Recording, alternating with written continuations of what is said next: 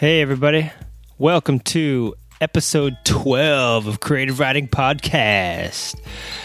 On today's episode, we are going to wrap up a little bit with the man you were introduced to last week. Of course, we're going to have an awesome movie review. And as always, we're going to have some news from Honey Bun. Other than that, this may be just a rambling shit fest. Let's, let's check it out and see what happens. All right, let's do this. I love when they dance and how they feel.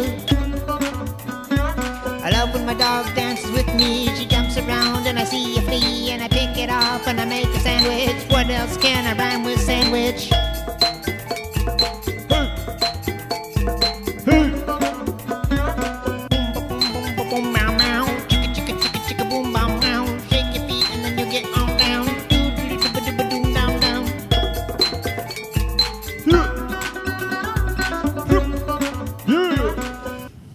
Right. Well, last week we had the pleasure to sit down with the man, the myth, the legend from the great white northeast, Chris Singsime from Waukesha, Wisconsin. We talked to Chris a little bit, and I'm going to tell you, he and I talked for over two hours, and obviously I can't play the whole thing, especially because a lot of it was my blib blab. So I would just, we, we didn't get to cover a couple things that I really wanted to touch on this week. I kind of want to leave his story open because I, I definitely want to check back with him once the springtime comes, once he's got a couple races under his belt, see how he's doing. But also, there might be some other shows that want to talk to him. So, hey, other shows out there, I am going to leave out what we talked about when we were discussing nitrous and nitrous setups and fuel maps and all that stuff, or any real engine stuff, the engines that he's building right now, um, fabricating parts on his bike, what bikes he's owned, what bikes he had in the past, all that great stuff. Other shows, if you're out there and you want to delve into that, go for it. Uh, something really important that we talked about was gear, and that's what I'd like to start off this last part of our interview with. So let's get right back to our interview with Chris Singsime. And and luckily you haven't had any get off, so that's that's good so far. And hopefully, uh, uh, since talking to me, I'm like the world's worst luck for myself, but I'm usually good luck for other people. So hopefully, I'm keeping fingers crossed that you know coming up when you start the season, uh, hopefully nothing bad goes down. Oh, so Good, good. Well, I appreciate it. yeah, but what type of gear are you using? To, I mean, that's a hell of a get off at you know even a hundred miles an hour. So you know if you're if you're you're probably sixteenth, eighth of a mile somewhere around there. Don't say In sixty feet. You're not doing a hundred. yeah. well, close. The the first No sixty way. feet were pushed. Yeah, the first sixty feet is about we cover sixty feet from a dead stop in about one point three seconds, and we're doing Uh-huh. about fifty at that point. Uh huh. And then at the eighth mile, so eighth mile is six hundred and sixty feet. Uh huh. So that's about 140 ish miles an hour. No kidding. oh my Yeah. god. So well, that's to- some rapid to figure out, uh. Yeah, it's a ride. yeah. My god. so to figure out like actual like from like zero to 100 miles an hour, I would guess is probably roughly about 100 feet out. yeah. Yeah. And then after after that, it's the it's now you're getting into a lot of wind resistance and just that more horsepower, break the wind, and just keep driving the weight and everything forward. that's like where physics comes into play and if you want to get faster you got to figure out how to overcome everything pushing against you i think it's called terminal velocity when you hit you know the maximum That's amount of air exactly right. resistance against you right right so now let's i guess let's get into the gear uh what keeps you safe at 100 and uh, you know 170 miles an hour Very minimal. a, a wetsuit and a novelty helmet You know, you know, it's it's not much more than that. yeah Yeah. the uh the suit that actually wears it, it's a drag specific suit made. You know, you probably heard of Bates Leathers. oh yeah Like I don't know if I should be name dropping or not, but no man you you picked a, a good company it's the best money I've ever spent on any piece of safety gear ever, hands down. They were at a uh, the IMS show in Chicago. They size you up like a seamstress, just boom, boom, boom. They're just banging out measurements, and they they go back to the shop and anything custom you want to change or add, they do it. and they ship you a complete custom fit suit head to toe that fits like a pair of pajamas. Wow. That's the way to do it. I can't express to people enough how much of a difference it makes being comfortable on the bike as opposed to wearing like this bulky like textile jacket and goofy leather pants that don't fit and cumbersome boots Yeah. and you're you're not even comfortable to where you can actually like feel the bike or you know ride it safely. Your gear, yeah. you know, inhibiting you. Yeah. So Uh, to to be I- honest, I've seen some pictures of people, and the suits looked big, like they were a little too. They weren't they weren't too long. Maybe the person was tall, and so they weren't too long. But then they're too big because you know when they typically make bigger stuff, they make it for wider people, you know, or people that weigh more. And Sure. I think this must have been a tall, skinny dude on the bike because everything fit lengthwise. But I mean, he just had like folds of stuff where if he fell, it, it almost looked like the armor would like shift out of place. You know what I mean? And not be where they designed it to be if you hit the pavement and and and also you got to figure there's some wind even even at that speed if you're talking like any resistance there's like little wind vortices that are going to get Yep. you know on any ripple in your in your suit or anything like that they're just going to like it's going to create like a non-aerodynamic environment basically Yeah, i guess totally. is what i'm trying to say yeah like the the drag suit that there's not a ton of armor in it. Like there's a double leather or double layer in like the knees and the elbows area. The whole trick behind a drag suit is for it to be kind of form fitting. Not only is it not flapping the breeze, but the drag strip is tacky. It's, it's Yeah. grippy. So if you were to come off the bike and you got a bunch of loose fitting gear, it will just it'll wad up underneath you like a sticky rubber tire and it'll make you tumble and flop and catapult you. Right, and and then it'll put it'll stick, and and as your body moves through it, it I mean that's like double stress on the seams. The hell, it could probably rip you know rip open or something It'll- like that. Yeah, I mean, you, you see people go down with bad fitting gear where it actually takes their pants off. Oh, geez, nobody wants to see What? that. No, that's a horrible sight. but- Yeah, like to, to have a good fitting drag suit, the trick is that like when you hit the ground, you know, there's not a lot of turning going on. So a lot of times when someone goes down at the track, it's usually towards the starting line where the bike just goes over backwards on them and they're not really, it's not a high speed thing. yeah, Or a, a motor goes at say half track, they oil down the back tire and they lay it down.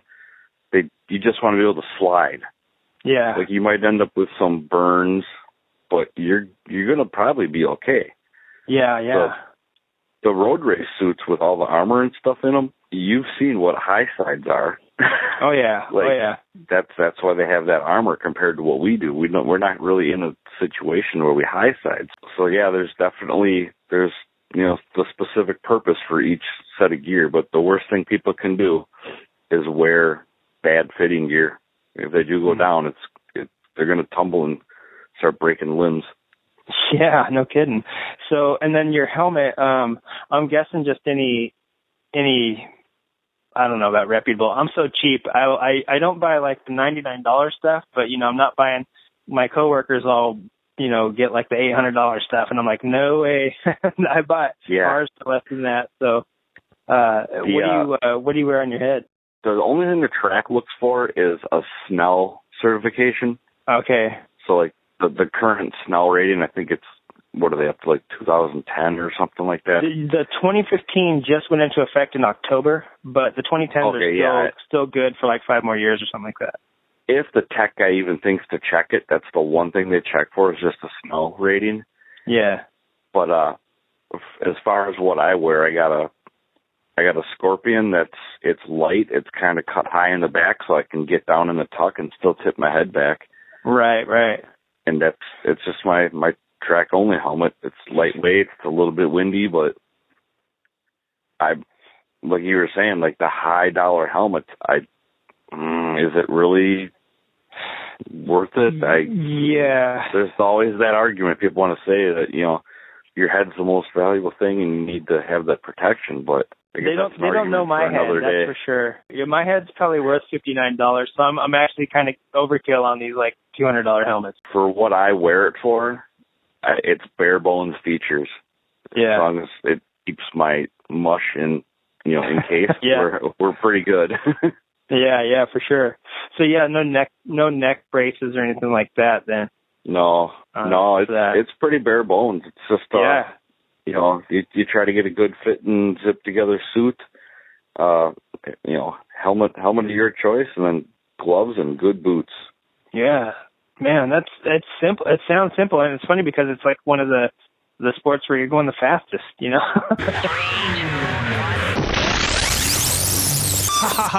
I love laughing like an idiot at the end of stuff like that. So thanks again, Chris, for the, the wonderful interview.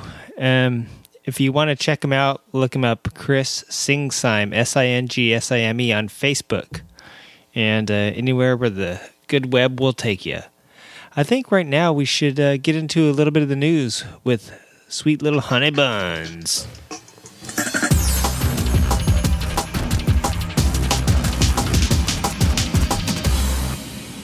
In a few days, Victory Motorcycle Company is set to unveil its Octane. The bike will use the same motor that Don Canet ran up the hill at Pikes Peak, and we hope the bike is as stunning visually as the Project 156. The Octane is purported to be America's challenger for the VMAX and X Diavel in the power cruiser market. After seeing the new Victory V Twins in action at the Super Prestigio and Del Mar races, we're hoping that the bike will come off the production line as swiftly as it does off of the starting line. With the Minx TT still about four months away, not much is going on around the island. That is until David Anderson and Matthew Hine decided to slam a Suzuki motor into a mobility scooter and run in the quarter mile. The Day's Strider mobility scooter that would be lucky to hit 9 miles per hour with grandma at the bars reached 107.6 miles per hour. That's fast enough to blow your false teeth out. Black brand motorcycle gear appeared on the radar recently when it emerged from the Tucker Rocky Biker's Choice hangar early this month. Less than a year in development, this new kit on the block promises to offer something for the cruiser retro crowd. Most of the product line is leather with a couple of textile pieces offered. The idea behind the new line of gear is to merge the segment of the market looking for affordability with the segment looking for quality and a brand image.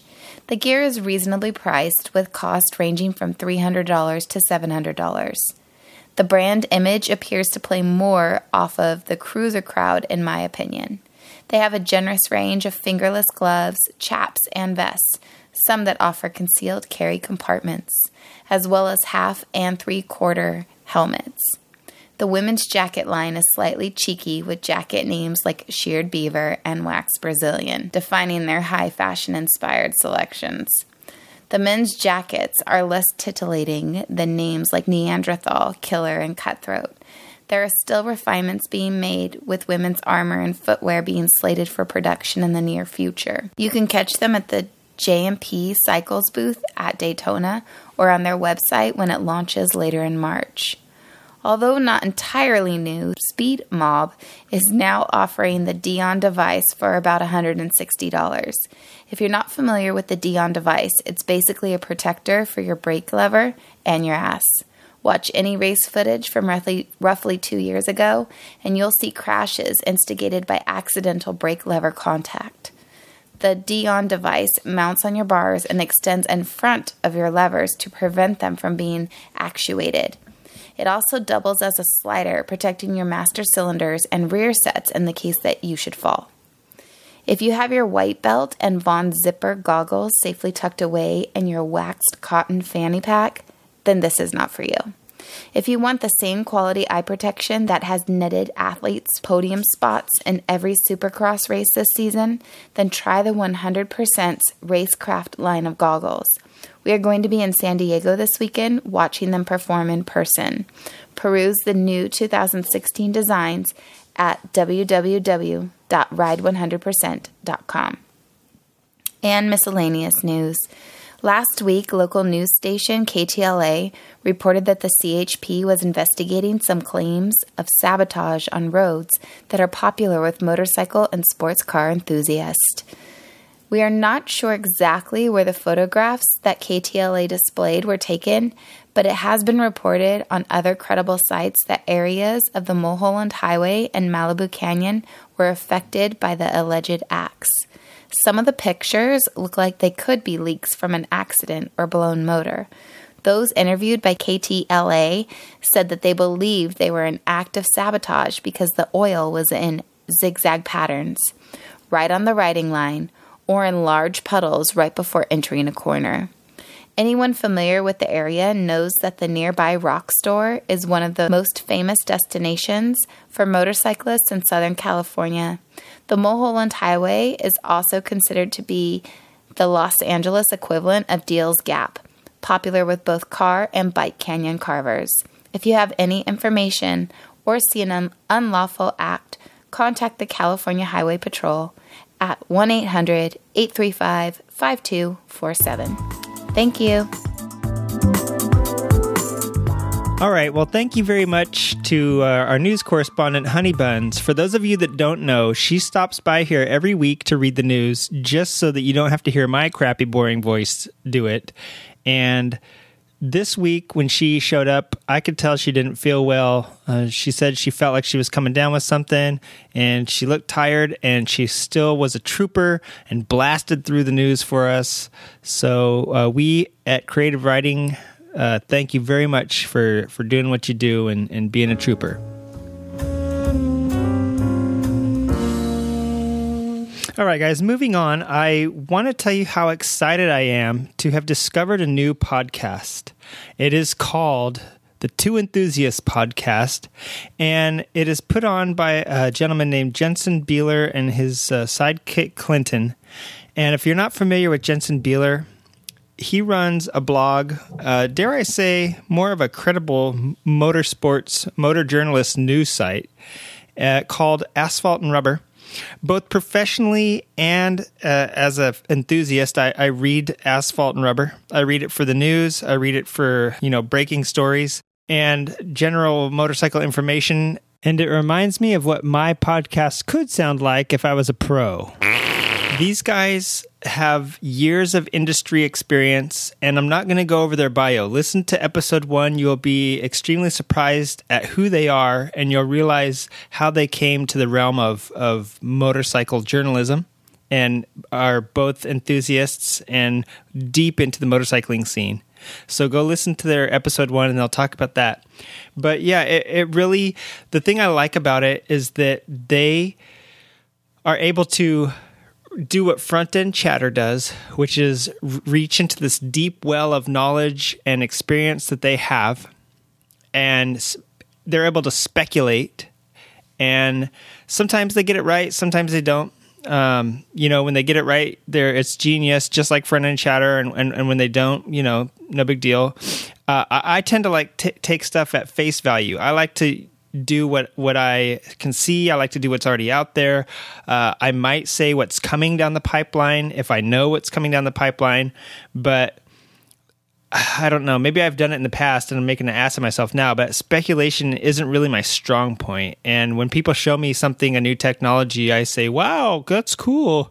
Uh, here's how it works. You know, I like to find out exactly how it works or how, um, how the function it relates to motorcycling and, and the way you ride or, or what it does for you. And they're really good at speculating on on these new technologies that might come out. They've even guessed as to what the the new Ducati 410 would it be a thumper, would it be a twin? And they ha- they've have experience with Ducati and they kind of figured it would be a twin. So I mean just weird little things like that where they're really good at at gleaning this this possible possible information and um putting that out there for you instead of just uh, rehashing what's already out there, uh, like I do. So one one thing that just has blown my mind about listening to this, and they only have a few more episodes than I do, so I'm kind of cra- I've cram listened and kind of gone on a binge fest here, uh, cramming it down as much as many as I can in the shortest amount of time as possible. And already I'm about halfway through, and they've talked about much of the stuff that I've talked about which means I'm drinking the right Kool Aid. I'm just uh, drinking it after everybody else has, I guess. And the funny thing is, as I did not even know that this existed until this week. And I maybe I had seen it when I looked at asphalt and rubber and seen down in the side. Look at the podcast, but I, I, I hadn't even listened to it.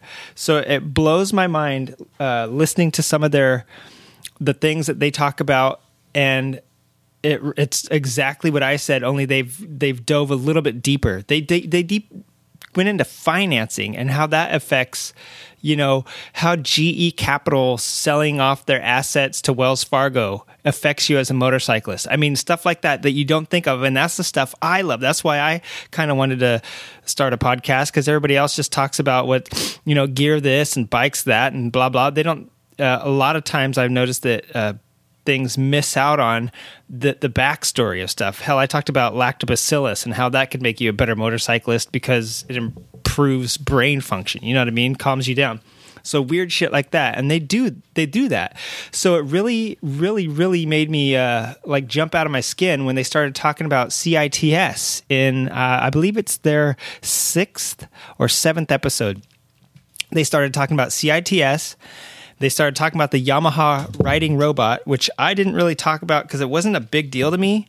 But when I listened to how, I mean, I've seen stuff on it, it's really creepy. But when I listened to to them talk about the potential that it has, I realized I totally missed out on that, and I I didn't see it for what it was, and so I, I want to talk about that for a second. Before I jump into the CITS thing, though, uh, I just want to say give them a listen and a big shout out to those guys for doing what they do and knowing what they know. And uh, hopefully, I can deliver you some stuff as smart as they can. Uh, that whole sentence didn't even make sense. That just it made me sound stupider, and you probably lost a couple IQ points for having listened to that.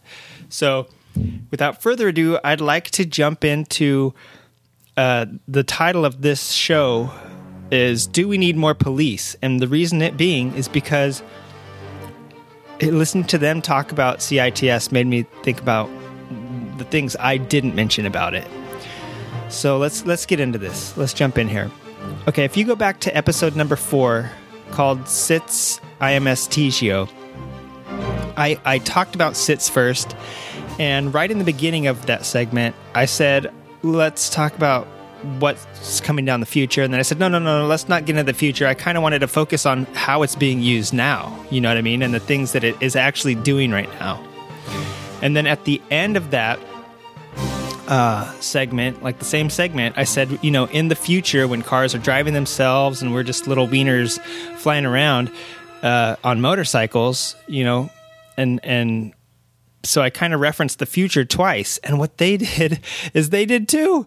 They they they really deep dove. I I had talked and talked about it, but it was getting boring, and I, I didn't want you guys to fall asleep, so I edited all my shit out, and then I listened to their episode, and I'm going, oh my god, this is like what I missed. This is what I didn't do. And so it just like my brain just caught on fire. I realized I had to retell this. Um, from my perspective, if you don't go over there and listen to their stuff, uh, it's sort of along the same lines. Now, I think uh, even before episode four, I had mentioned that um, when I'm driving in the car with my wife, she hates traffic, and I've I always tell her, you know, someday you'll be able to go to sleep and your car will drive you wherever you want to go because you know we we not a lot of our friends live in LA uh, so we're driving out of town a lot when we go visit them.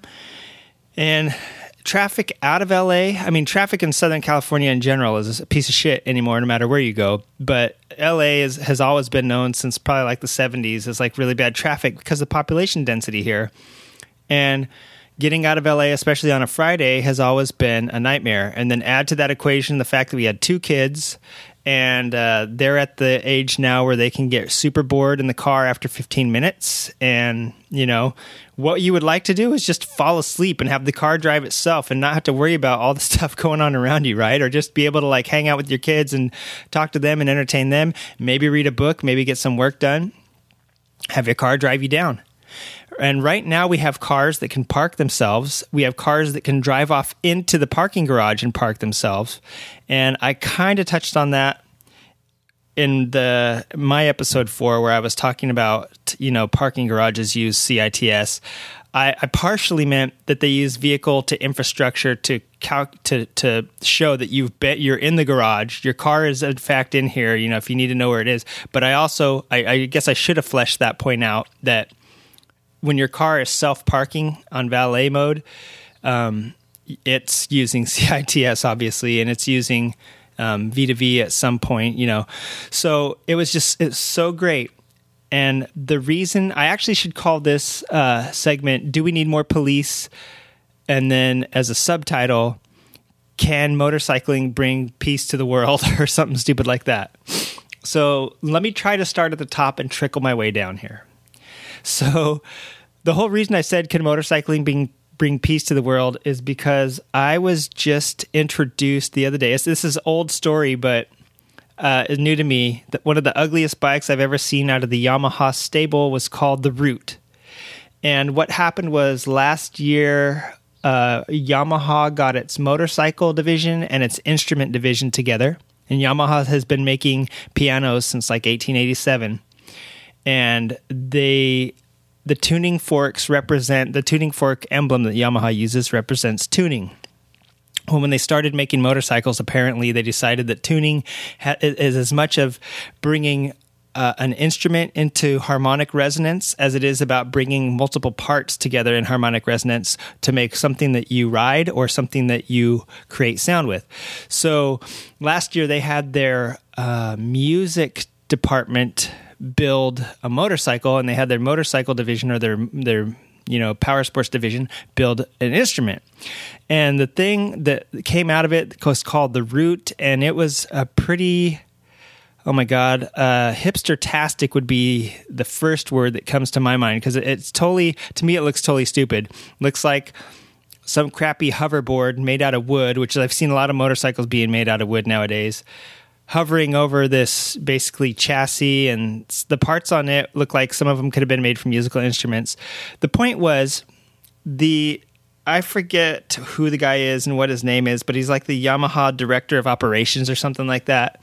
And he was saying that when we all come together in harmony and do this, maybe by reaching across these divisions within our company to see what it's like for the other side to create these things. What we're doing is we're doing what we should be doing in the world. We're reaching across boundaries. We're reaching across uh, borders, I guess, you know, and and across cultures and whatnot, and across because if you think of music culture versus moto culture, you know, some in some places they connect, but other places they don't. So he's saying if we did what we're doing within our company worldwide, we would be. Uh, creating world peace, you know? So on top of how this all links to CITS and, and do we need more police is that, well, okay. So by riding a motorcycle and embracing this sort of like reach across all boundaries, especially for Yamaha, uh, maybe if we all had that mindset, the world would be a more peaceful place. Well, definitely Yamaha, BMW, and Honda have already signed on to this uh, CITS thing as part of a global uh, vehicle awareness and, and whatnot. And oddly enough, I was going to uh, title this episode the, the Technosode because I was kind of going to dive into uh, IMUs and noise restriction guidelines and motorcycle laws by state and all that sort of stuff. And so, once again, listening to these few first few episodes of uh, the Two Enthusiasts podcast, they start talking about all this stuff, and I could not believe it. And it's just so it's it's one of those things where when your head, you know, when it, it's like deja vu, but it's really you know it's real this time. You know what I mean? So this it's just crazy. I feel like I'm riding this uh, sine wave of thought or something. So so anyway, yeah, Yamaha's. Uh, guy's little hippie hippie thing there about making the world a safer place uh, directly um, links to CITS because Yamaha is part of that coalition that's trying to get CITS integrated into motorcycles. And BMW, I mean, obviously they're like always at the leading edge of technology. Uh, they're like the first of everything. And with all their ABS and traction control. And I was thinking about how Yamaha and BMW and Ducati and mm, I want to say KTM have these new IMUs. Like that was the big uh, catchphrase at last uh, the at the IMS in 2014 2014, 15, I think, was IMUs. All these bike came out with IMUs. And what IMU is, it's an inertial um, movements unit. No, what is it? It's an inertial measurement unit. And they've got all these uh, different axes that they can measure on. And when you're talking about traction control and ABS, there's always been these little sensors down on the wheels, and they're speed sensors basically. And when they detect that your wheel stops spinning, what they do is they release the brake, they modulate it with the ABS modulator. Well, now that CITS is coming on board, um, and this is something that Front End Chatter mentioned, and I was started to talk about in episode four, and I just never finished it because it was it would take it would have taken the whole episode to deep dive it. So here's part two of episode four, I guess, and and how it all relates to to what they said. Um, so yeah, you've got these. Um, all of these different sensors and these IMUs now that can measure your your roll, your pitch, your vertical acceleration, your lateral acceleration, and your side to side acceleration, along with roll and pitch and yaw, which basically, if you're going for, if you're headed forward, you're moving in a straight line. If you were to like drift slightly and you're still going straight, like anytime you see a car drifting or a motorcycle drifting, they're still headed straight. But if you were to have laser pointers like pointing out of the headlights, the laser pointer would be pointing off to the right or the left slightly of the direction that the vehicle was still traveling, and that's that's yaw basically, and in another sense, it's kind of like the roll on a motorcycle. Um, it's laterally is in a like a ninety degree vertical axis, left to right, and yaw would be more or less the roll and pitch. And we already have uh, in, in, bikes that have traction control and ABS.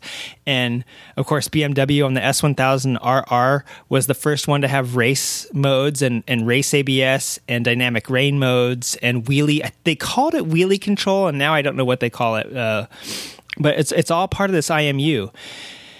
The reason I wanted to deep dive IMUs in this episode is because I was talking to somebody at the IMS about it. I was talking to the Kawasaki rep, who's basically like Kawasaki's version of what I do for a living, and um, we were interested about how they work because it can't just be algorithms on a chip. I think he had talked to somebody at, at, at um, Yamaha, and they were saying that it's like a membrane that goes over um, because obviously.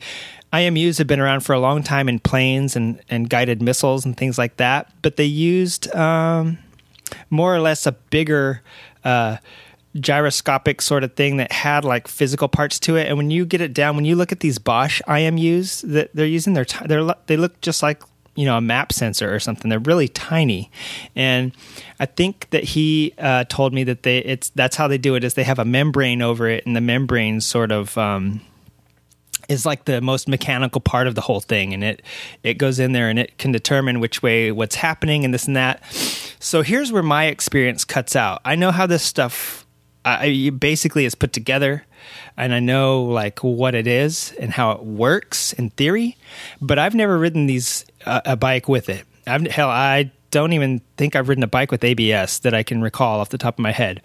And the guys over at Two Wheels, Jensen and, and Quentin, are saying that you know what? Uh, if you hate ABS now, if you're one of those Luddite guys that hates ABS now and and don't you don't like traction control and ABS and all that stuff, I forget what his exact words were, but it was something like your future is bleak because they were talking about CITS and um, how all of this stuff that I've just mentioned, ABS and IMUs and and uh, you know control units and sensors and all that stuff, it really uh, translates right over to CITS because those are the input sensors that it gives to the uh, what's going to basically be the the uh, CITS modules, and uh, this is where I uh, edited out of my podcast, and they talked about in theirs is that in the future, getting back back to the future, um, what's going to happen is that you are going to perhaps uh, have your brakes get modulated by the ABS modulator because it's going to receive a signal from the from the uh, whatever sensor they have that is given a V2V um, input. You know what I mean? And I, I, I did talk about that when you're going down the street, like even right now, they can do this. When you're going down the street, say you're in the city or at a blind corner or something like that, and your car is approaching at speed X, and the V2V sensor uh, detects another car approaching at speed X, what it can do is tell your car, hey, this car's coming in, it's not slowing down, or it can tell both cars, hey, there's another car here. And right now they have those accident avoid- avoidance systems where the camera sees a car if you're backing up and you're not putting on the brakes, but the camera sees an object. It doesn't have to be a car, just any object, str- uh, baby on a kid on his bike, woman pushing a stroller, whatnot, you know it'll it'll apply your brakes and as right now it's a luxury but i think i mentioned that this year and next year these changes are going to be sort of like airbags where they become a, a, mandatory safety feature. And you know not to get too far off topic and get out of the cits thing right now but coming but you know mandatory safety is eventually going to be uh, mandatory driving self you know automated vehicles. So, okay, to get back to the CITS, so yeah, you know, cars can tell each other right now. Uh, they have the capability to say that there's another car here, there's a car here, and right now they're working on being able to determine that neither of you is putting on your brakes and they're going to apply the brakes to both cars for safety and maybe not you know obviously not lock them up because every car has abs now but uh, mo- maybe apply the brake and they can even apply a certain amount you know a certain amount of brake uh, maybe they could apply, apply 80% of the brake and you know they have the the cops use cars that trap people inside and they can shut them off. I, I know they do that remotely but they st- the the components are there for them to do that even if it's triggered by a remote. So what's the difference by replacing the person pushing the button with the sensor? You know what i mean? So there's things that, that, that, you can do with cars right now that you've been able to do for 10 years that people just kind of take for granted and don't think about that are coming down the pipeline. And another thing that they mentioned was, you know, pretty soon that's what's heading as most of the vehicle. I know I said this. I know I said that most of the technology from cars is translating over to bikes. And the more cars get, the more that's going to translate over. So, I mean, it is just a matter of time. And they did such a, a great job. I'm, I'm not really good. I get a little uh, space brain. I'm not like a linear brain. I'm super spatial. So when I start thinking of something, who knows where it's going to turn off and go. So they, they did a really good linear job of heading down this pathway of kind of describing how CITS would work they didn't really link it with IMUs and ABS in, in, in, a direct way, but they, they I think they talked about them all in the same episode. So you can kind of see it's all under the same umbrella, under the same rain cloud here. They all fit uh, into one, and and so yeah, that's it. Just blew my mind thinking, dude, this is like a passion for me for whatever reason. I don't even have, I don't even like that stuff per se, and so I guess I'm one of the guys that he was describing, saying your your future is going to be bleak. But they did make a good point since they have the experience riding bikes with these technologies on them, uh, uh the IMUs and the ABS and traction control and uh, rider modes and rain modes and this and that.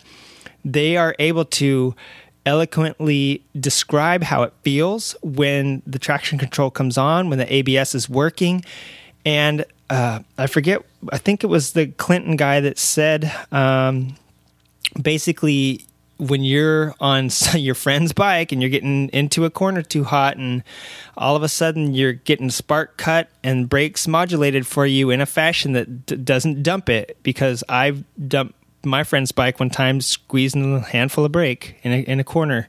And um, you low side you high side. And they were just describing how this stuff comes on and saves your butt. And so it's not necessarily a bad thing. And i know there are people i'm not really anti abs and all this stuff. I guess what i do is i see the writing on the wall.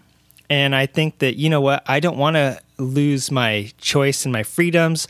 I'm kind of starting to see the other side of the helmet law where i know the ama endorses everybody wearing a helmet, but if you make it illegal, then everything becomes illegal, and then the, your freedoms are gone. You know, and then it's just easier for them to throw one more thing on. I kind of see the same sort of thing with CITS and and all these safety features coming on because you can still outdrive and outride the safety features. That's for sure, but the more and more that they get added on, and the more uh, people want to make the choice for you and not give you the choice, then that's just one step closer that we are becoming to automated driving vehicles and we won't have any input.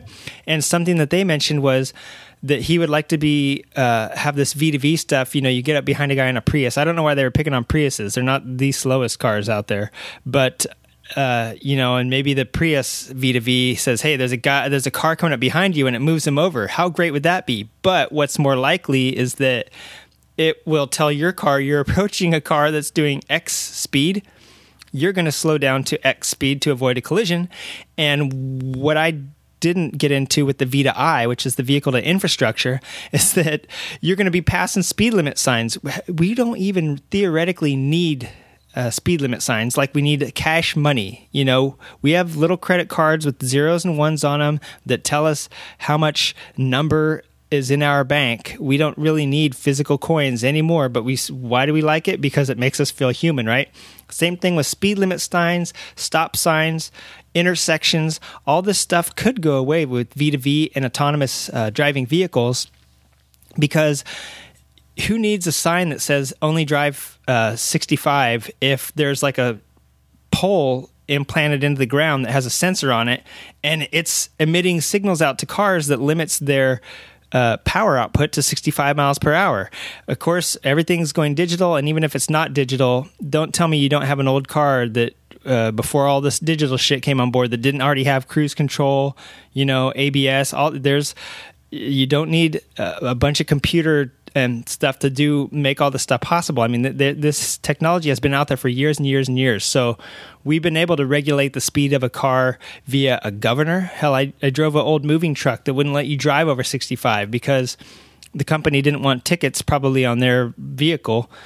Even though I know the ticket goes to the driver, they could put mechanical governors on back then. So same sort of thing, only with technology. And what's going to happen is instead of like you being able to haul ass everywhere, we're just going to be like uh, old um, cartoon. If you're looking, or like maybe an old video game or something, when you look at from above, like a bird's eye view and you just see a, line of cars moving similar to Frogger, I guess, where they're all moving the same speed with the same amount of space in between them.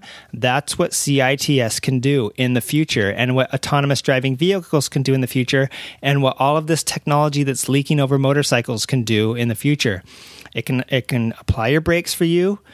Um, hackers, uh, part I, I, don't know if I mentioned this. Um, I know I did mention the e the the car to car or the vehicle to vehicle consortium, communication consortium, or whatever the hell that organization was that I that I mentioned in episode four. They it's not just this technology it's also guidelines that they have to follow uh, regarding safety because uh, somebody at mit i think hacked into a corvette's brakes and said yeah you could slam on somebody's brakes if you can hack in because cars are wireless now uh, you know you can make pressing the gas pedal send a wireless signal to the throttle body uh, actuator. And you know a lot most everything is going to to ride by wire now. Harleys do it you know. If you're th- thinking of an old classic bike that hasn't changed since the 50s you're wrong a lot of the Harleys have throttle sensors, and when you look at the throttle body, there's no pulley anymore. There is an actuator on there that gets the signal. There's no direct connection anymore. And so, if you don't think that you could hack into these systems, you're wrong. So, part of CITS is also getting the security infrastructure down, getting the bandwidth down. I mean, it's almost like running this whole you have the internet and it's almost like running an internet on top of the internet, you know, and it has to be even more secure because we're talking about human bodies in these things. And we're talking about vehicles not crashing into each other by relying on these things. And so, I mean, there's a lot to it. So I was just, I was super glad to hear them talking about it. Um, I know I mentioned a couple side points and I'm not taking notes. I should be taking notes to get back to those side points. But um, I know that uh, I had mentioned when we're all just moving seats in, in episode four, and that's kind of what they alluded to. And I, I, I do, I see their point of, you know, you can really hang it out on a motorcycle nowadays and not crash um, because of all these safety features. And in the future, hey, you know, you'll be able to do the same thing, but it will also, I guess, save your ass if you don't react fast enough. Um, to branch off of that, what I did want to mention too is how things could work, and, and I, I, totally edited this out of my uh, podcast when I when I recorded it um, because it's kind of deep diving and it's kind of boring. But here we go. Uh, prepare to be bored. So when you're entering a V to I, you're entering an intersection, and like I said before, it can tell the car, it can tell two multiple cars, hey, you know, you're coming at this rate, you're coming at this rate. Here's how somebody has said, I, uh, road smart roads i mean this is so far off because of all the infrastructure you have to develop but smart roads aren't too far fetched where you're coming into an intersection at 56 miles per hour and you're uh, 800 feet out. Another car is coming in at 43 miles per hour and he is 900 feet out. Going back to what I said about how we don't need speed limit signs anymore or stoplights or even intersections, it can tell basically both cars will be sending a signal, which is kind of like a server a signal to a server when you do like a internet request and you want a page from a website or something and you send like a, a, a request. I don't know exactly how internet and shit works, but you, your car will send a request to that stoplight saying, "Here's my distance away. Here's my you know basically my velocity and my point of entry, yada yada." The other car will send that too and even though this sounds scary as shit, computers don't care. You could you could both not stop at all if if the server there in the intersection decides that you two will avoid hitting each other by X amount of feet, you know, X margin, and you two could just fly right through. No need for a red light for one of you to wait, no need for stop signs, nothing like that. And you could potentially do that with hundreds of cars at once.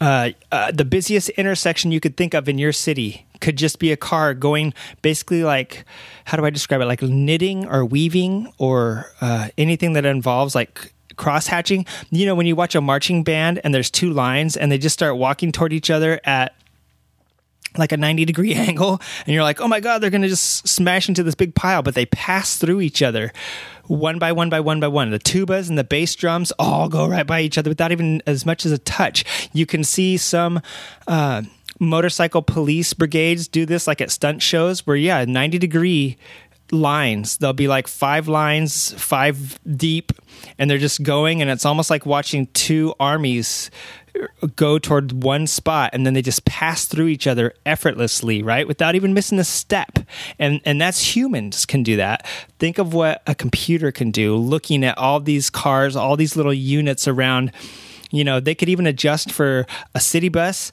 or a semi. They can adjust for all this shit and they can do it. And basically, it's all the vehicle to vehicle meshing with the vehicle to infrastructure. It'll be able to do uh, exactly that. And it's because it'll be able to modulate your brakes. It'll be able to speed you up since you don't, you know, there's no direct link from your foot to the uh, throttle body anymore. There doesn't need to be, you know, the computer doesn't doesn't need to be from your brain to the throttle body anymore. The computer brain can figure all this shit out. And autonomous driving vehicles uh, don't have to be four wheeled; they can also be two wheeled. And going off of that, they mentioned the Yamaha robot. And that's how that kind of segues into uh, CITS and, and autonomous vehicles, and where I really missed the mark. I didn't really think much of that robot haha, a cool new gimmick. We've seen robots that like the cheetah and the robotic kangaroo, and there's some that look like dogs or something. I seen this guy kick kick one.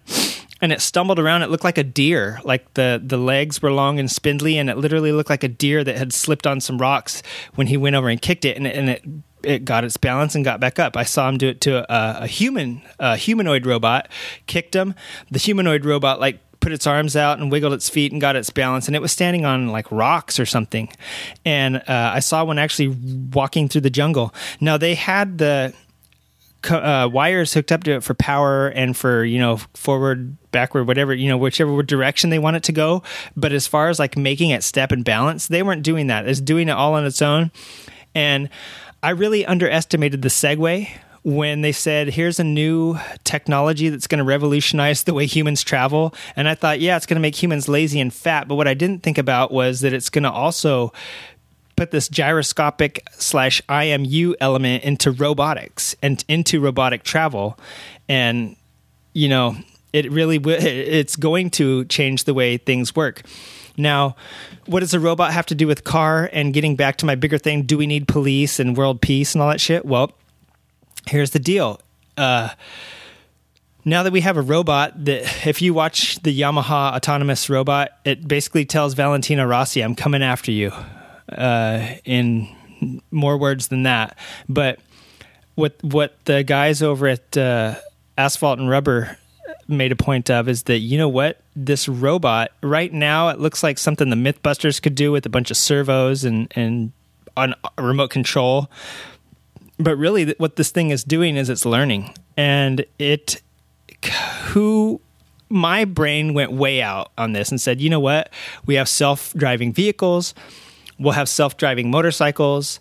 Uh, who needs racing anymore who needs humans anymore? You know like that's that's way far thinking. I mean that's kind of stupid thinking since humans do program robots and stuff but why, why are we obsoleting ourselves? And you know that takes me back to the original luddites were uh, kind of scared of being obsoleted and i mean uh, apparently it hasn't happened yet and there's lots of books that have been written in this century um, and in the last century being 1900 to 2000 about uh, androids people going you know becoming obsolete and this and it's like we're scared of it as a human. And there's actually i forget the uh, automonophobia or automophobia or something. There's actually a, a human uh, condition that is afraid of you know uh, humanoid things taking over our place in this life.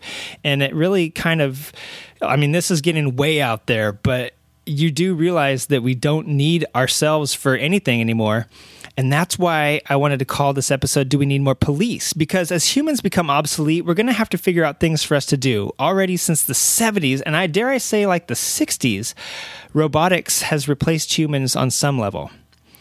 And we're getting more and more machines. You know, we we need to make more money.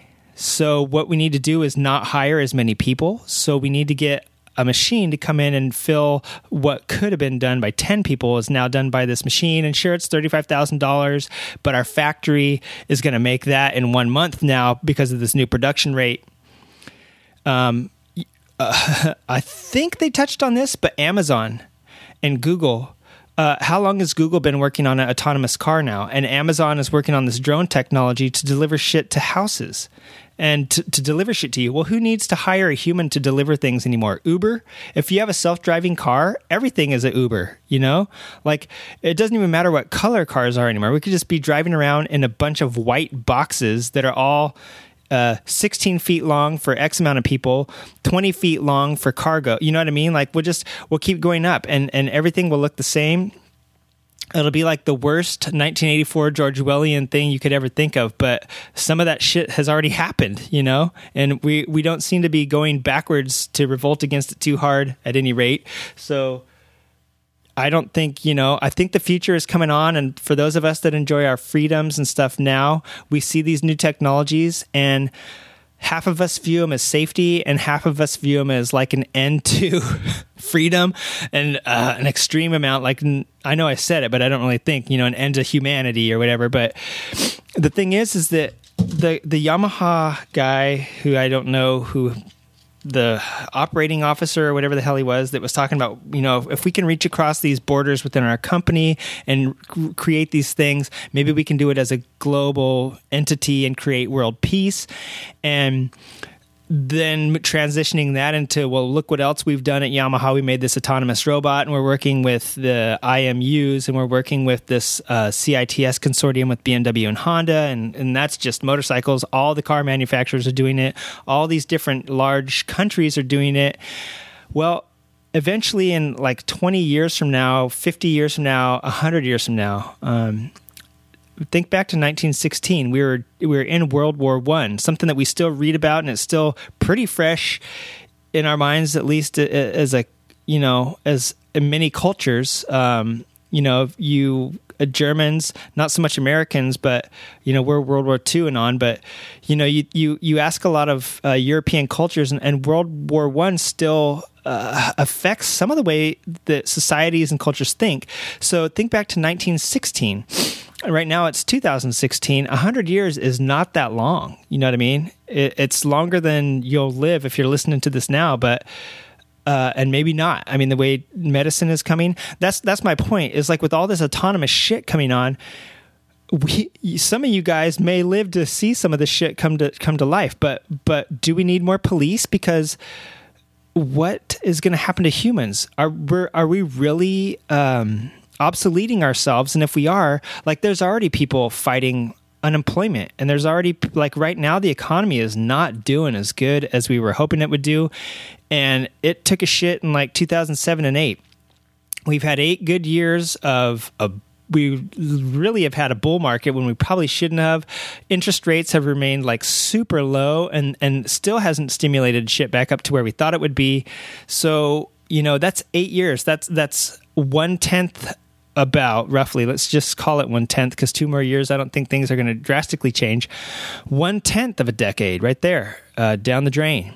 And so you have nine more opportunities to get shit in order. And if you're like me uh, the last decade flew by. I can't even tell you what i did uh, you know that was very significant. And so in, tw- in another 10 years do i think i'm going to all of a sudden like do something great uh, no, I'm probably going to buy a car that has all this uh, shit in it that's slightly autonomous. And, you know, when that shit starts coming on the market, I think they're trying to get it into cars by 2020, which means motorcycles too. So, four more years, guys, we're going to be, when I replace my car, it'll be with one that can probably drive itself. And, so basically, do we need more police because there's going to be less employment? There's going to be more people like outraged? Are we going to see like more wars is something as small as this the guy at Yamaha's vision for reaching across company borders to make people more integrated across what they do and can we spread that out globally?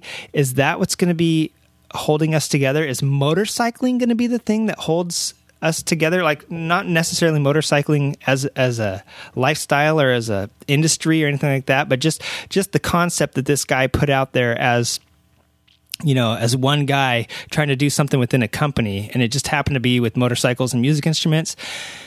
Is that going to be the future in, you know, like I said, 50 years even? Or, uh, I just, I don't know. And it's kind of creepy and freaky to think about. And it's kind of creepy and freaky to think about that we probably don't pay attention to any of the shit in our daily lives. But, do you have a bike that has ABS on it? Do you have a bike that has traction control or an IMU? You know, these Bosch units where they're doing it for safety. Do you have a car that's like getting ultra geared up for safety to save humans and save us? Because what are you saving us for? Just so that, you know, more machines can come and do stuff for us. And they made this great joke. And this is kind of why I love them so much is because they do they do shit like I do. They were talking about how this is just like Terminator, and they went there, and that's kind of what I, I'm doing right now. Like saying, you know, in hundred years, is is this what's going to be a human wasteland where the ultra rich, you know, survive, and the rest of us are just like uh, as much of a machine as the machines we drive around in and i don't know.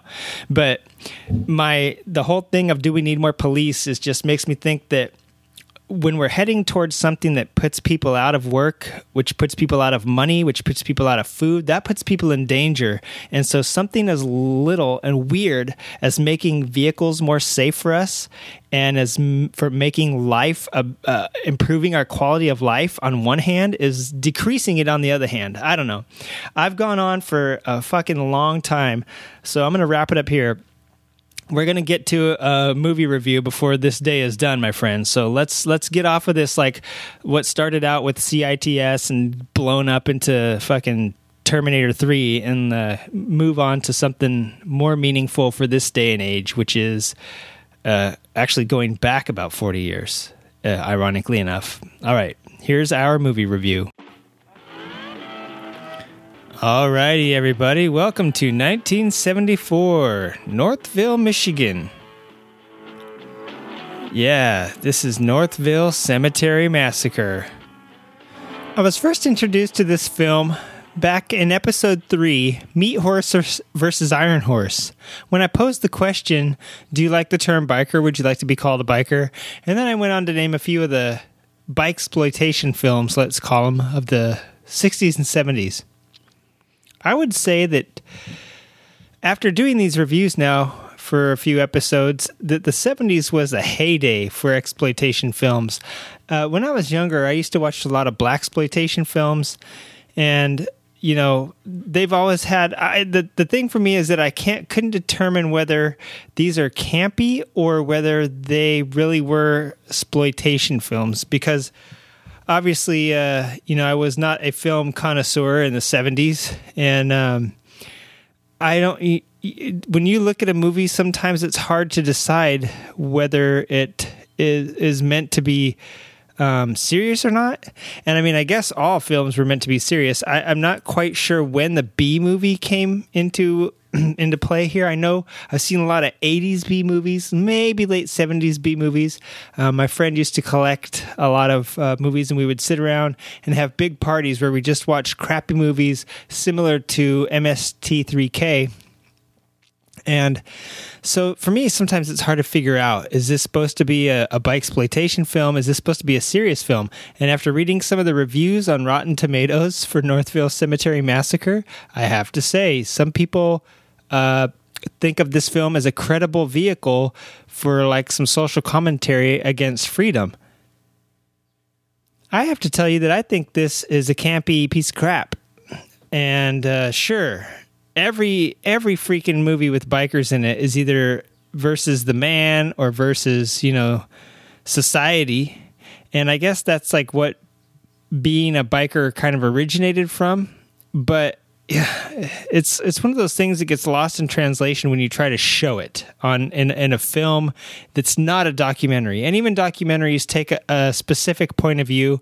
So when you try to make something like this that uh, has terrible production value and like little to no plot. Well, let me back up on that. It's got a plot, but they really uh, get from point A to point B quite, uh, I would say, creatively. so basically, let's run down the, the synopsis of this movie. I'm gonna, I'm gonna follow Chris Duers's uh, advice and just kind of get to it. So, uh, biker gang rolls through town. The first scene is them helping out this old couple, and at first you see this old couple like scared by all these bikers approaching, and they mob the old couple's car. And it's kind of like from the old couple's point of view, they see all these bikers surrounding their car that has a flat tire. Well, the next thing you know, the bikers are fixing the tire and they're on their way. So, I mean, right off the bat, you kind of get the the feeling that this film is uh, going to not be anti-biker. This film is going to be anti-man, anti-society. So as the film rolls on, that's exactly what happens. I will not go into details because, you know, maybe you want to watch this for yourself and it would take me 20 minutes to explain how crappy this thing really is. So I'll just give you some highlights here. Well, plot point highlight is uh, Bike Gang, which is a real bike gang, by the way. They were called the, uh, in the movie, they're called the Spirits and uh, I forget what the hell they're called in real life, but it's a real biker gang from somewhere near Detroit. I, I'm taking it that Northville is was somewhere near Detroit. So yeah, this biker gang, which uh, like I said, is an actual biker gang. So take take that what you from that what you will about the acting quality in this movie. Yeah, it's like a bunch of raunchy bikers trying to be funny for the camera and just being stupid playing grab ass and all this shit. Out to party, don't want to get hassled by the man, but just want to like roam freely across America. And they get uh, blamed for a rape that they did not commit. And actually, what turns out is the sheriff committed the rape, and now he's got the townspeople after these bikers. So, yay for him. One thing I'd like to say is this movie again has a lot of dudes uh, with no shirts on. No, not quite as many as the last one did. But what I do like about this movie is I like about all these 70s movies is that the boobies were just like natural and the bodies were natural. They weren't these like crazy fluffed up Hollywood crap you see today. Even in a B movie nowadays, uh, I think you'd be hard pressed to see some like really natural looking people. So in the very beginning, you, you do get to see a little bit of booby. Good for boobies. Um, you get to see some bikers in tight pants, so good for the ladies too. So this movie just devolves from there. The bikers end up being hunted, and there's lots of Nazi paraphernalia in this movie, uh, which I don't really dig. And to be honest, growing up as a kid, uh, I did experience some of that with the club that was down the street from me. Um, yeah, for some reason they really for from the Hell's Angels being supposedly born out of like a, a, bomber squadron or whatever, a fighter squadron from maybe it was World War II, to going on, you know, fighting the the Axis powers to go on to collect like all this Nazi stuff and like embrace it later. I don't know. It just didn't really bode well uh, for me as a kid, and it still, you know, you see it in this movie, and it made me feel like, hey, this is kind of authentic. This is probably their clubhouse that it's being filmed at. But here's this really nice biker gang helping these old people, and they're not, not to blame, but they're a bunch of Nazis. You know, I, I don't know. So anyway, uh, yeah, they end up being hunted, uh, a la the most dangerous game. If you've ever read that short story.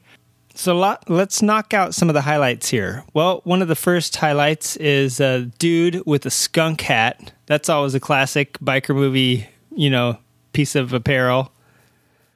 The natural naked boobies that we see from the victim of the film. Uh, I'd like to say the fact that you're not going to see any of these people in any other film, and Nick Nolte was credited in later on IMDb. He's credited as being in this film, and I can't tell you where he is. I didn't see him, and I didn't even see his name in the credits of the film. So I don't know why, for whatever reason, Nick Nolte gets credit for being in this film when I don't think he actually is anywhere. Even he's not like even a gaffer or anything. Uh the fact that one of the best parts actually is the uh, they meet up with the road agents MC and it you know it shows you that the MCs were like working kind of toler in on tolerable terms back then. They they were working with each other but the the the um the they're not fight scenes but the scenes where they're getting attacked is the best because they're getting shot from like sniper fire okay uh, there's an old white dude that's hunted every sort of big game, and now he's going after biker because that's the biggest game of all, right?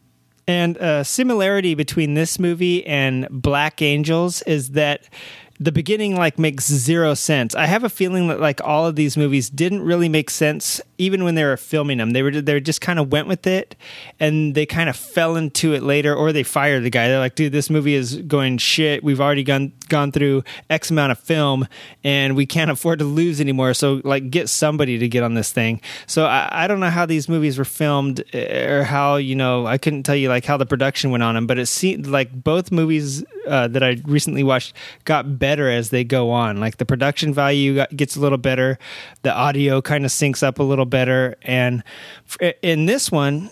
Uh, the Northville Cemetery Massacre, I actually have to say the special effects are pretty good. I would watch all of the action scenes being the like bikers being hunted scenes. The special effects are really good. Um, one of the other key highlights is when they visit some crazy old war dude.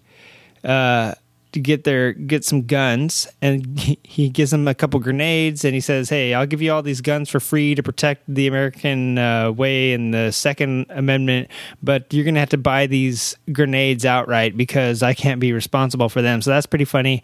And the fact that this guy has a fucking submarine periscope coming from his bunker out into like the little lawn gnome it just cracks me up uh, the fact that you see a helicopter in this, and this is 1974, and they've got a, a little helicopter that looks kind of like 90s, you know? I was really surprised that it didn't look like one of those old bubble style uh, helicopters. I mean, I guess, you know, 1974 is just a stone's throw from 1980, so um, it's not like it was 1954, so I don't know it just kind of shocked me that the helicopter design has not changed that much uh, since the mid 70s.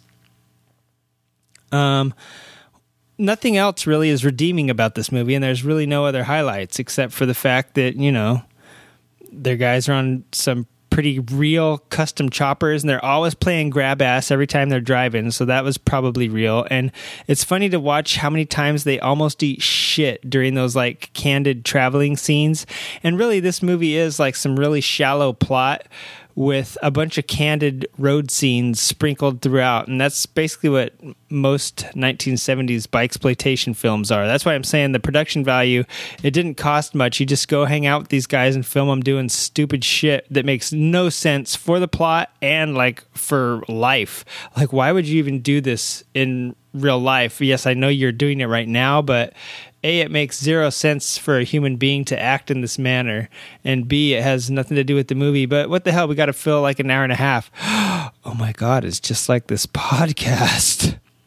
also just like this podcast, the movie had its own music scored for it. There's a part where this guy is driving up in a semi and there's a song playing about this guy driving up in a semi. And I was just thinking, who the fuck sat down and wrote music for each scene of this movie? And the music's terrible.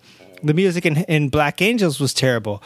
Every piece of music that I've listened to in these movies is terrible because they didn't have licenses. I'm sure you had to pay ASCAP and you know, just like you do nowadays to play music legally on your YouTube site or on your show or anything like that. I'm sure you had to do the same thing back then, and these guys couldn't afford that on these like B below B but B uh, movies. You know, the budgets were like minimal, so some dude actually sat in and scored this movie for them, uh, scene by scene, apparently, because there's just like a song for every situation. You know, guy in a skunk hat, blam blam blam blam. We're rocking on the guy in the skunk hat. You know, whatever. So I can't believe that they actually had you know specific music for this movie, which just blows my mind. They probably paid the minstrel in beer, I'm guessing. Another bright spot is when this man who drives a semi pulls over to help the bikers and he sees one of them's broke down and he says, Hey man, I have a Honda and I don't know, like 125 wheelie popper. And you know what? The dude on the Harley doesn't give him guff for it. And you know, a 125 back then, this is an adult man saying he rides a 125. Nowadays, that's unheard of. You're not manly unless you drive like at least a or ride at least a 600 or even on the dirt. You know, if you're riding anything less than a 450, even though a lot of motocross champions ride 250s than 350s, you know, it was just it really does showcase what a different time this was when 125s is what you cruised around on and popped wheelies on, and when you told the dude on the Harley that you had a Honda and maybe you could help him out he didn't turn his nose up at you and go back to his law practice, you know, for his twenty thousand dollar bagger. He was just like, "Yeah, man, that's cool." He probably had a Honda too that he cruised around on. So different times, different times. I digress. I, I didn't want to spend uh, too much time on this, and I think it's about ten minutes, which is good enough for an hour and a half movie about nothing. All right. Hope you've enjoyed this movie review. Well, Aussie Chris, if it's not totally obvious, I kind of messed up there and I only went on about 10 minutes, but it sure felt like a half an hour on that movie review. So uh, let's get on to the end of the show here. I've wasted enough of your time. Let's get on with what's coming up in the world of motorcycling. A lot of stuff's happening now that the snow is starting to thaw off of some parts of America. Last weekend, I was down in Del Mar for what else? The flat track racing put on by Ivy League Flat Track. And I just want to say that. Um, coming up now is the Southern California Flat Track Association out at Perris. They are starting their season, or if they haven't already started it, there's a lot of stuff coming up uh, soon. Uh, Jared Mees and uh, Nicky Hayden were spotted recently in California doing a little flat track. And uh, Nicky Hayden, a lot of people talking about you doing the mile, brother, getting that grand slam, becoming uh, what would have been the grand champion back in the day when you used to have to do motocross road racing and flat track. So that'd be cool to see you do something like that this year as you make your transition to World Superbike. And this weekend, me and the fam, we're going to be down in San Diego for the uh, Supercross. So that ought to be fun. Not going to be periscoping that or anything. So there's enough coverage of that already. So check that out. And then uh, here's a couple more things that are happening in the world of motorcycling.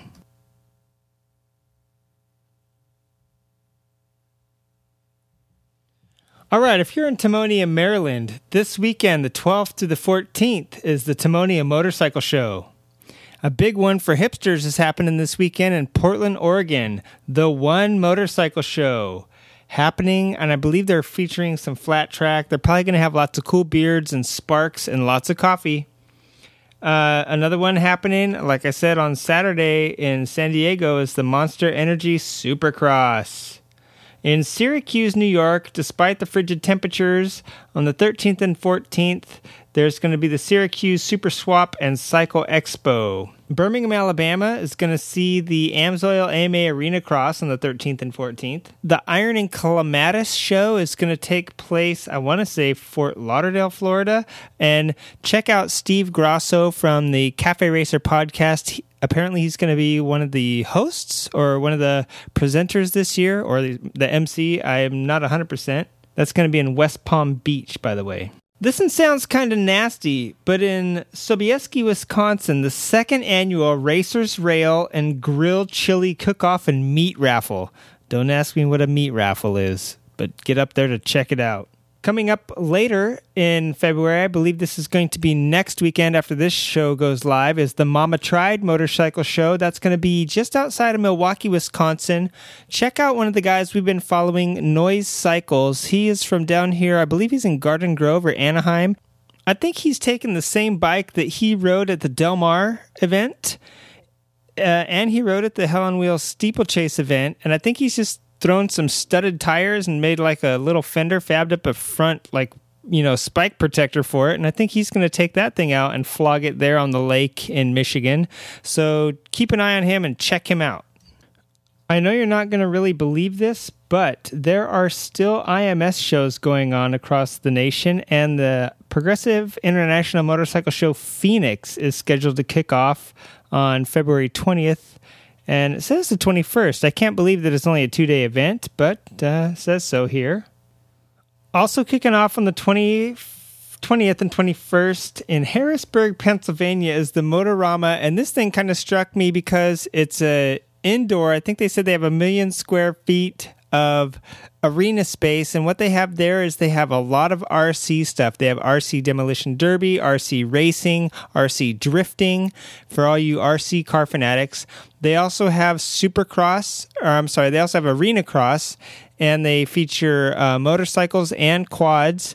Then they have some go kart racing, and they have they don't race these, but they have a lot of sprint cars and you know dirt cars, NASCAR uh, series cars, and a lot of off road trucks. Plus, they have tuner wars. So there's a lot of stuff going on in this complex over the course of the weekend. Um, I think he said like sixty thousand people show up, which is you know that's that's good for if you're in Harrisburg, Pennsylvania, because that means that it's basically empty. So go check that out. That sounds like it sh- should be a lot of fun, and it's uh, totally a legit family thing, and doesn't look like it's going to be too loud. So that looked like something that was kind of cool. Uh, in Poli, I, I always get this wrong. I can never say this right. Puyallup, Washington. There's going to be some indoor flat track racing that takes place in the Paul Hamas Arena at the Western Washington Fairgrounds, I guess. Yeah, Western Washington Fairgrounds. And uh, that's happening on the 20th. Amsoil Arena Cross kicks off in Tampa, Florida on the 20th and 21st. The Devil Dolls MC is celebrating their basically anniversary party. That's going to be at Pissed Off Pete's at 4528 Mission Street in San Francisco.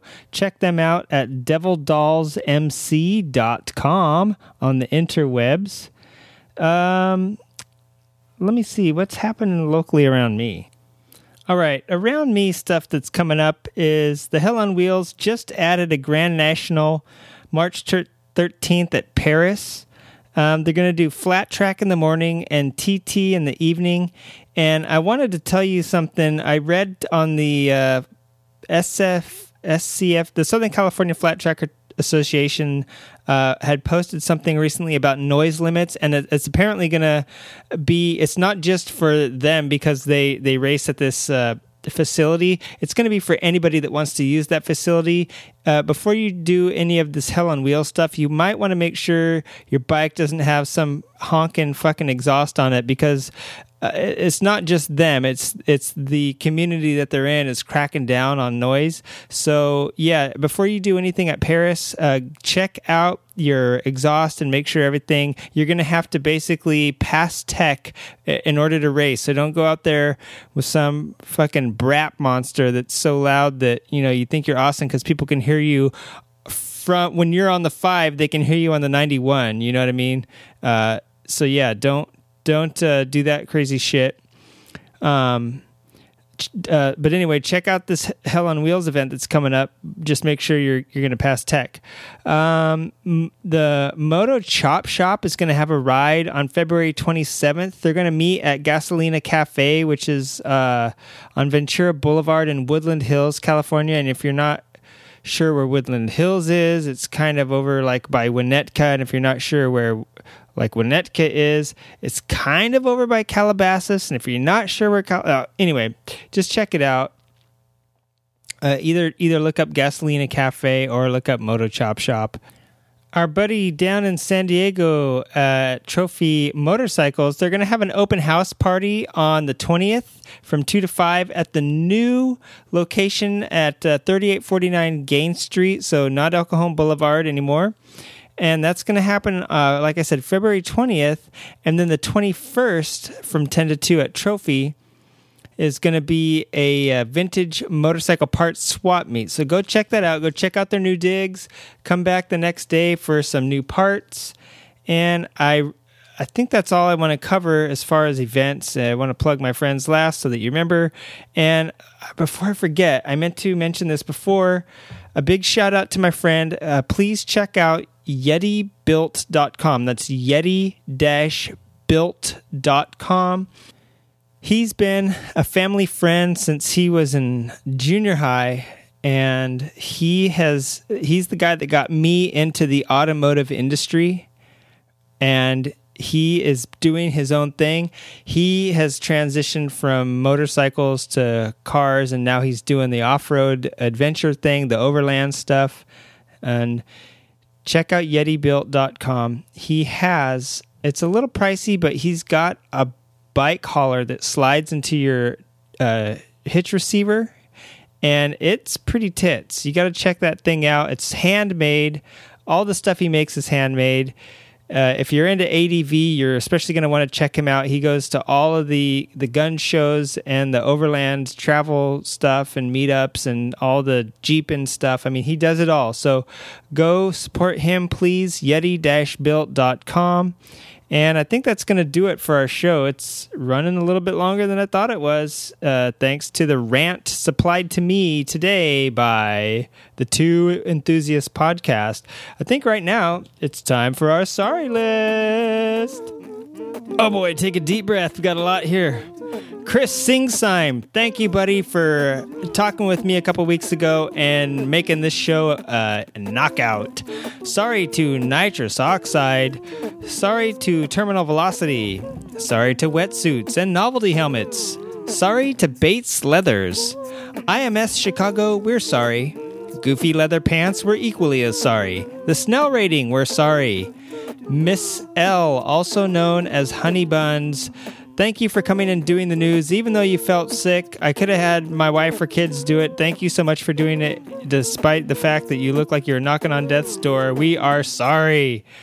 Victory Octane, we are sorry. Don Canet, we're sorry. Pikes Peak, we're sorry. The 156, we are sorry. The XDFL, we are sorry. VMAX, we're sorry.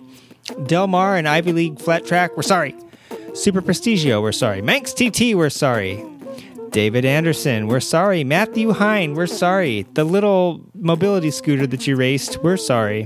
False Teeth, we're sorry. Black Brand Motorcycle Gear, we're sorry. Shaved Beaver Pelt made jackets, we are sorry. Waxed, whatever they call their waxed Brazilian jackets, we're sorry. Tucker Rocky and Biker's Choice, we're sorry. J&P Cycles, we're sorry. Daytona Bike Week, we're sorry. We're sorry we didn't mention you in our upcoming events, but you know what? You're still a little ways away. Speed Mob, we're sorry. Dion Device, we are sorry. Von Zipper, we're sorry. 100% and all the athletes that you sponsor, we are sorry. San Diego, we're sorry. KTLA, we're sorry. Mulholland Highway, we're sorry. The California Highway Patrol, we're sorry. Malibu Canyon, we're sorry. The Rock Store, we are sorry. Los Angeles, we're sorry. Deals Gap, sorry. The Two Enthusiasts podcast, thank you so much for providing us fodder to chew and spit out in a, a so much more ridiculous way than you guys presented. We're sorry. Jensen Beeler and Quentin Wilson, not Clinton Miller, whatever the hell I called you. Ducati, we're sorry. Kool Aid, we're sorry. Podcasts in general, we're sorry. GE Capital, we're sorry. Wells Fargo, we're sorry. Lactobacillus, we're sorry. CITS, we are sorry. Yamaha's riding robot, Mythbusters, my wife and parking garages, we're sorry. Yamaha, the Root motorcycle, we are sorry. BMW, Honda, Ducati, KTM, the IMU or inertial measurement unit, and all of the things that go into the car to car consortium committee, whatever, we are sorry. Akihiro Nagaya, the head of motorcycle design, I am sorry I couldn't remember your name, and I'm sorry you made the route. It looks disgusting. Bosch, we are sorry. Kawasaki, we're sorry. Again, IMUs made by Bosch, we are sorry. Toyota Prius, we're sorry. Frogger, we are sorry. Harley Davidson, we're sorry. Google, Amazon, Uber, and anyone who's going to fly a drone or make an autonomous car in the future, we're sorry. George Orwell, we're sorry. And most of all, Hell's Angels, we're sorry. Hope you've enjoyed this week's show, folks. As usual, you can find us on the Twitter at creative underscore writer. Find us on Tumblr at creativewriting.tumblr.com. Find us on facebook.com forward slash creative writing podcast. Find us on the web at creative writing.com. Uh, where else can we be found? I don't know. You can find us under a rock or riding around the uh, greater metropolitan area of Los Angeles. And if you've got a good mind on your shoulders, don't come back. But if you are crazy as all get out, please come back and enjoy our show next week. Leave us a review on iTunes. We've never said that before, but go ahead and just do it. Be the first one and email us. That's what I'm missing. Email us at creativewritingpodcast at gmail.com. Please, please. And as always, keep your taint above the paint. Have a good week.